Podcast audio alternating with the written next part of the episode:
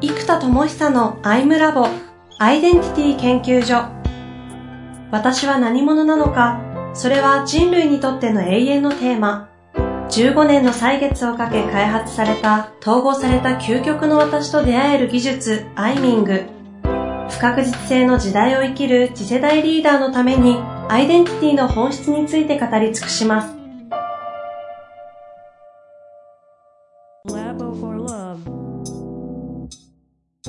こんにちは、遠藤和樹です。生田智久のアイムラボ、アイデンティティ研究所。生田さんよろしくお願いいたします。はい、よろしくお願いします。久々じゃないですか。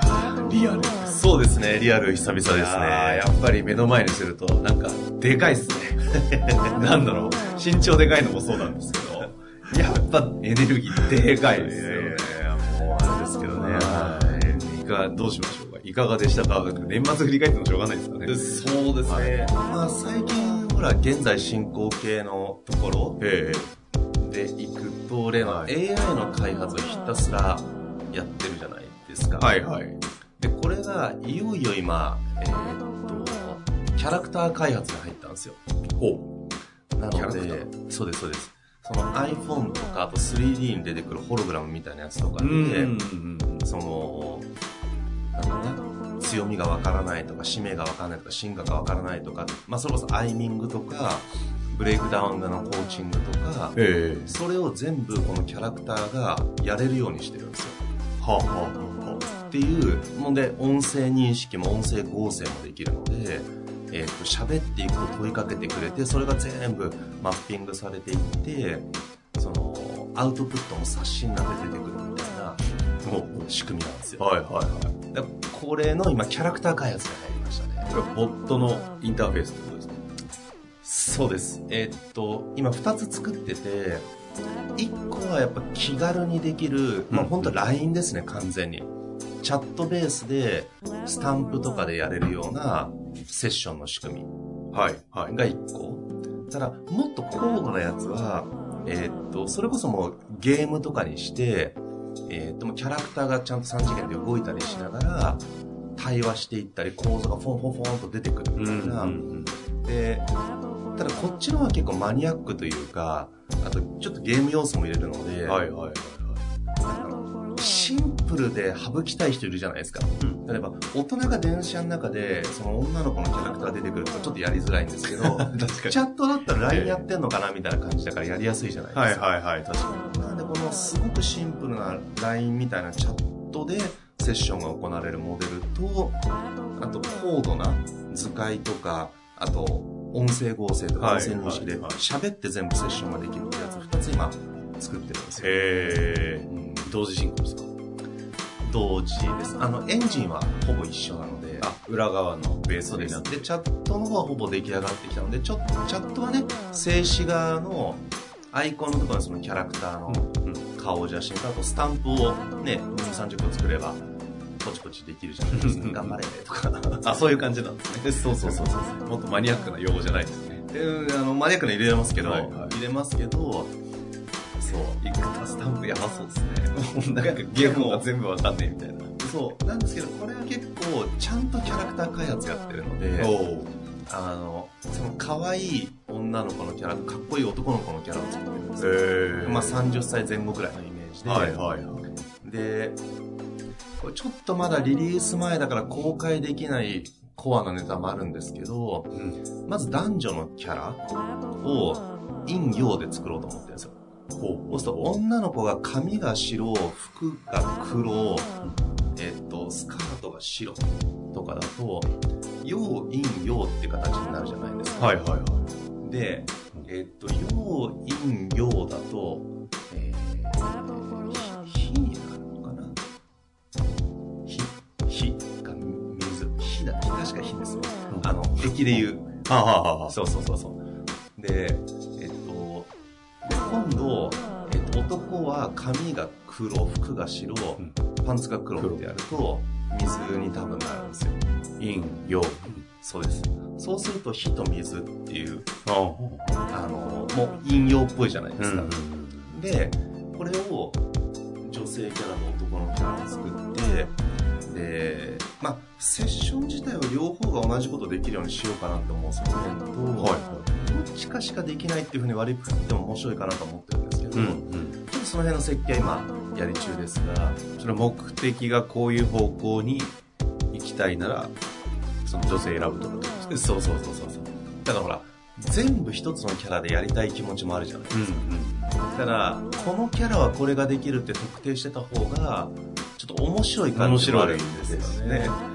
俺あいつばっかやっちゃうんだよみたいなそうそうそう。あいつと喋ると辛いんだよねみたいなで、で、この二つの男女のキャラで、あとね、これで今音楽とかも作ろうと思ってて、で、これもね、今、あの、ほら、初音ミクみたいな感じですよ。はいボーカロイドの仕組みでも今入れようと思ってるんで、歌も歌わせられるんですね。はいはいはいで、えっと、これも、なんか YouTube とかいろいろ見たときに、すごいバズる音楽って、ピアノの連弾っていうのが結構流行るなと思っていて、うん空港でほらなんかおじさんが弾いたら横に知らないおじさんが来て、連弾が始まるとかあるじゃないですか。はいはいはいであれがやっぱ見てて面白いし、おーみたいな感じが、なんだろうな。いや、もちろんね、すっごいピアニストがモーツァルトとか弾いててもすごいんだけども、なんだろうな、もう素人のレベルだと、凄さがわかんないですよ。はいはいで、連弾って、ど素人が聞いてもうまく聞こえる。はいはい。あと早いから、こう、なんだろう、早いとうまく見えるじゃないですか、うん。聞こえる。だから、その音楽がわからない人でもすごく見える、連弾ってモデルはありだなと思っていて、でそうするとこう、女性キャラが高音領域、男性キャラが低音領域で天地取って、連弾させて歌を歌わせると。うんでそうするとこの引用キャラのピアノ連弾で歌が出来上がるじゃないですか。はいはいこれ熱くないですか？え、違う違う違う違う。え、え、で、どういうことですか？連弾させるんですか？連弾させます。だから曲を作って、うんだこのキャラクターの、ほら、ドラえもんの主題歌とかあるじゃないですか。はいはいはいあのこのキャラクターの主題歌を、連弾曲を作るの。もうなんか、す 遊び心も本気っすね。いや、これやるんだったら本当のキャラクタービジネスになるぐらいの基準で作らないと、そうなんですよ。はいはいで、これも結構、ちょっとまだ言えない仕掛けがいっぱい隠れてるんですけど、まあリリースした時に、うわ、そうきたかってくる強烈な仕掛けが、一番コアなコンセプトが若干今言えないんですけど、言えない。それ特許的に？じゃなくて、特許もあるし、やっぱりそれはリアル見てもらった時に、インパクト。うわっていう、そのキャラクターの方向あったかっていう、早く見たいですね、もうさすがに。キャラクターとしてありそうでなかった、あそこかっていうのがあるんですよ。これはね、ちょっとね、まだ出せない。後で聞。きたいわい。つか。いつ出るんですかいつかこれ出せます。えっ、とね、キャラクター開発が一応2月中にはリリースできそうなので、えっと、で、キャラクターと AI を統合して3月、4月うんうんなので、えーそのぐらいにはチャットができるとか、あと、なんだ、駅占いができるとか、そういうところまでは、えっと、3月、4月ぐらいにリリースできそうキです、ね。ャラクターを通して、駅占い。そうです。これも超本格的なやつですね。面白いですはい。え、もう本当にユーザー、その、あれですよね、UX 的には、自分がこう、なんとなく課題っている悩みとか、ビビって問いが来て。そうです、そうです、そうです。フリーの。そんなことできるんですか？これが発明家にこんなしょうもない質問して本当にこれは言い方あれ、うんあれですけど、多分本当に世界初の仕組みなので、ワトソンとかでもできないですよ。今、Google とかが、えっ、と、要は、レストランの予約をフリーでできるよっていうのがすごいって言われてるんですよ。例えば、何時から何人ですっていうのを、何時から何人ですねって理解して予約システムに入れるっていうのが、これがとんでもなくすごいって去年ぐらい話題になったんですけど、でも、それって、あの、AI に何度も何度も読み込ませればいいんですよ。うん。あの、5人何時みたいなやつを、もうなんか1万データとか入れていくと、喋った言葉から人数と時間っていうのを出せるんですね。はいはいはい。あと、裏側の仕組みで言うと、そもそもプログラムの音声合成でそれを大量生成して、うん大量生成した1万個のデータだと、これが何時とか、これが、えっと、何人とかっていうのを、えっと、あらかじめ正解をプログラムだと書けるじゃないですか。はいはいちょっとこれ AI の仕組みな話になっちゃうんですけど、はいはいそうするとこれをプログラムで100万データとか作れば人間が正解らしいって決めなくていいんですよ。生成された正解が分かってるんでそれを何十万データ読み込ませてあげれば、えっと AI がどうも人数はこうだとか時間はこうだっていうのを判断してその箱に入れてくれるようになるんです。はいはいはい。だから意外と AI ってなんだろうなこうそういう仕組みが分かればどれだけ対応にここの A というものは正解 A ですよみたいな A と A が対比するようにしてあげるのを学習させて。学習させるための生成さえ大量にできれば結構できるんですよね。え、でも、生田さんの場合って、その仕組みが全然理解できないですけど、なんだろう、会社辞めようかな、みたいな。それに対して、な、なんすか、こそうですよね。気になりますよね気になりますよね。気になりますよう、もう、いや、え、気になりますよね。これはね、全部の概要はまだ言えないんですけど、はい。一個はね、完全にアイミングを開発した技術を応用してるので、えーっと、一個なぜできるかのポイントとして僕が開発したセッションはまず内発性100%の問いで引き出すっていう技術なので、うんうんとても AI 化しやすい技術なんです。うん。ほだからディスカッションを AI 化しようとするとすっごい難しいんですよ。う。はいはでも100%相手の内面を固めていくやり方で手法を完全に開発したので化しやすい。い。へえ、もう、へえしか言ってない。もうこれ変なんですよ。いずれちょっとこの辺もね、技術は世の中に出た時に認識できるんですか？質問を。えーっと、そっち側の AI させたりさせなかったりですね。ああ。えと、あと音声合成とかいろいろ認識させたり、AI って言ってもどこに AI を使うかなんですよ。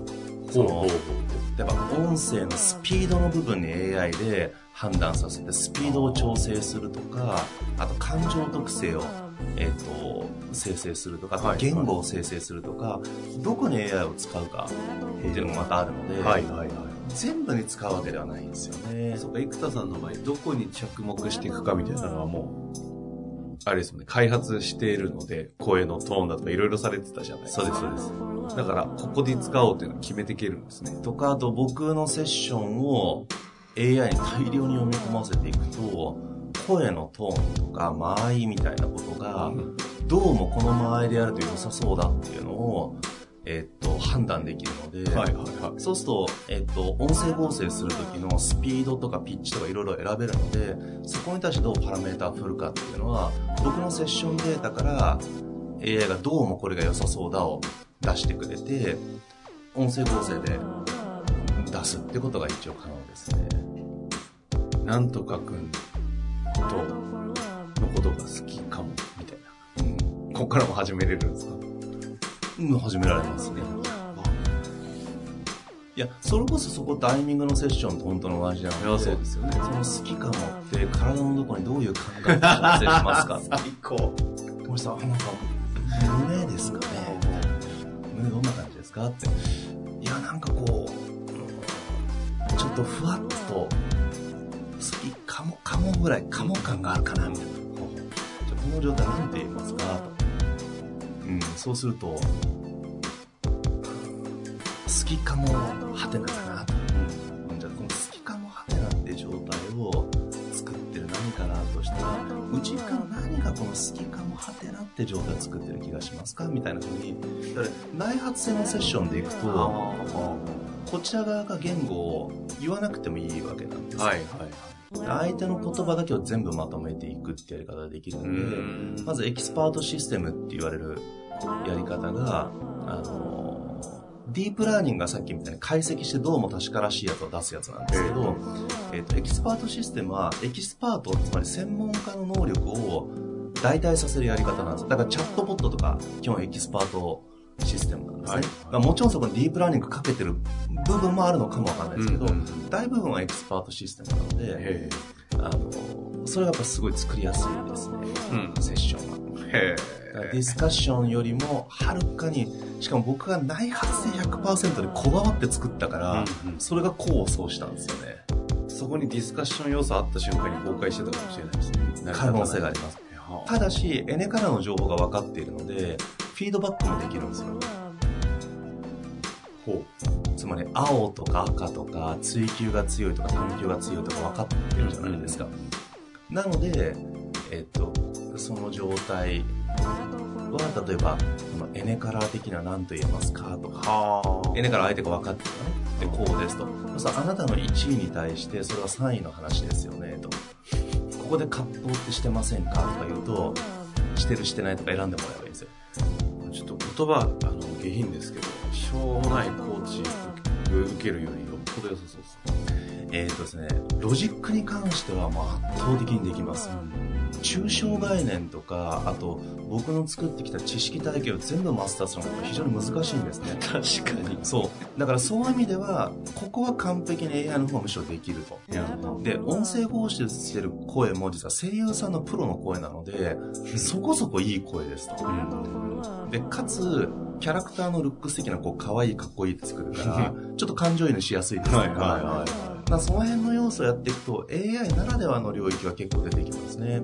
ただ AI できるのはいつも僕5合目までだと思っていて、はい。ただ5合目までが大事じゃないですか。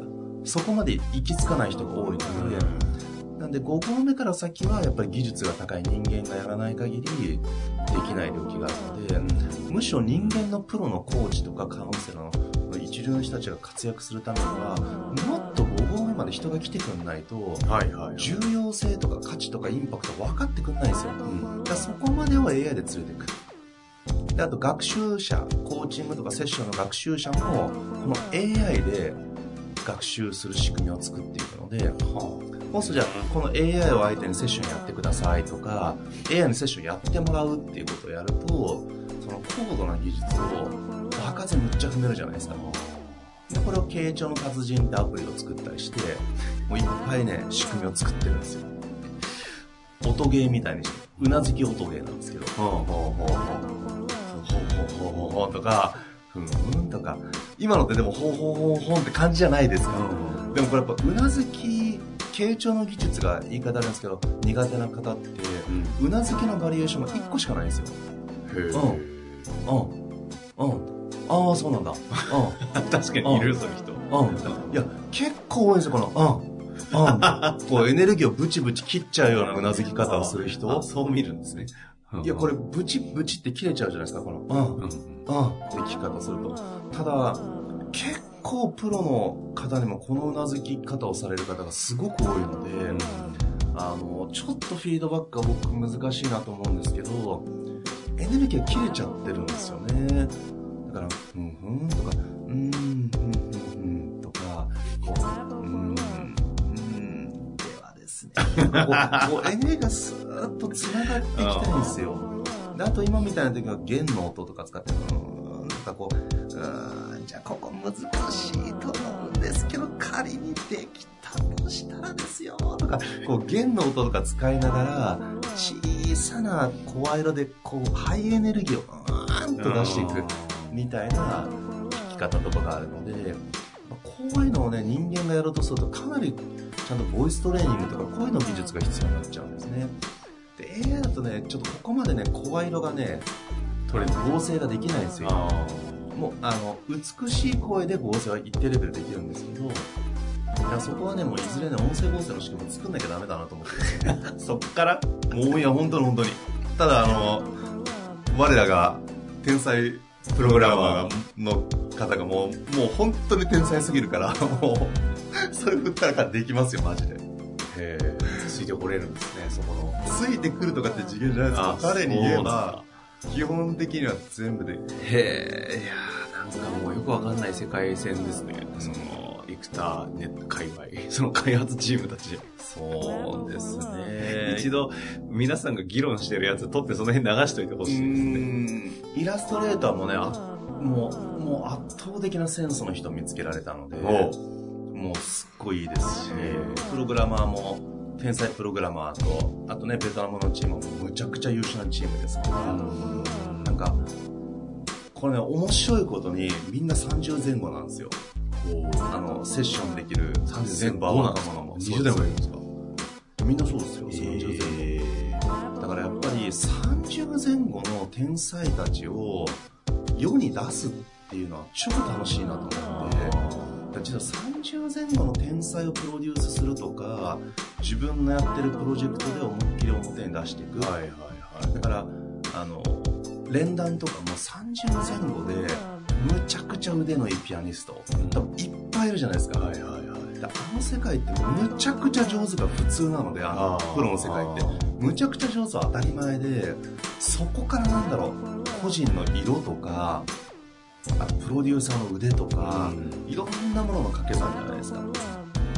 で、で逆にほら、アイドルの女の子たちはそれはそれで味はありますけども、例えば、ね、芸大のオペラ科の人みたいな歌唱力があるわけじゃなくて、はいはいはい。ねでも、じゃあそういう人たちだからみんなが売れるかというとそういうわけじゃないじゃないですか。うん。だから異常に高い技術を持ってても売れない人たちっていっぱいいるからやっぱねここの天才プロデュースっていうのはこれからねもうむちゃくちゃスイッチ入ってるんですよ最近えこの辺次回話しましょうー、いいですね。その辺行きましょう。はいはあ一旦は当面 AI 開発、うん4月ぐらいリリースに向けてコミットって感じですか？ね。そうですね。じゃあ次回は今のあたりを、そうですね。ここのここの天才プロデュース天才プロデュースということで、お楽しみください。はい。というわけでありがとうございました。はいありがとうございます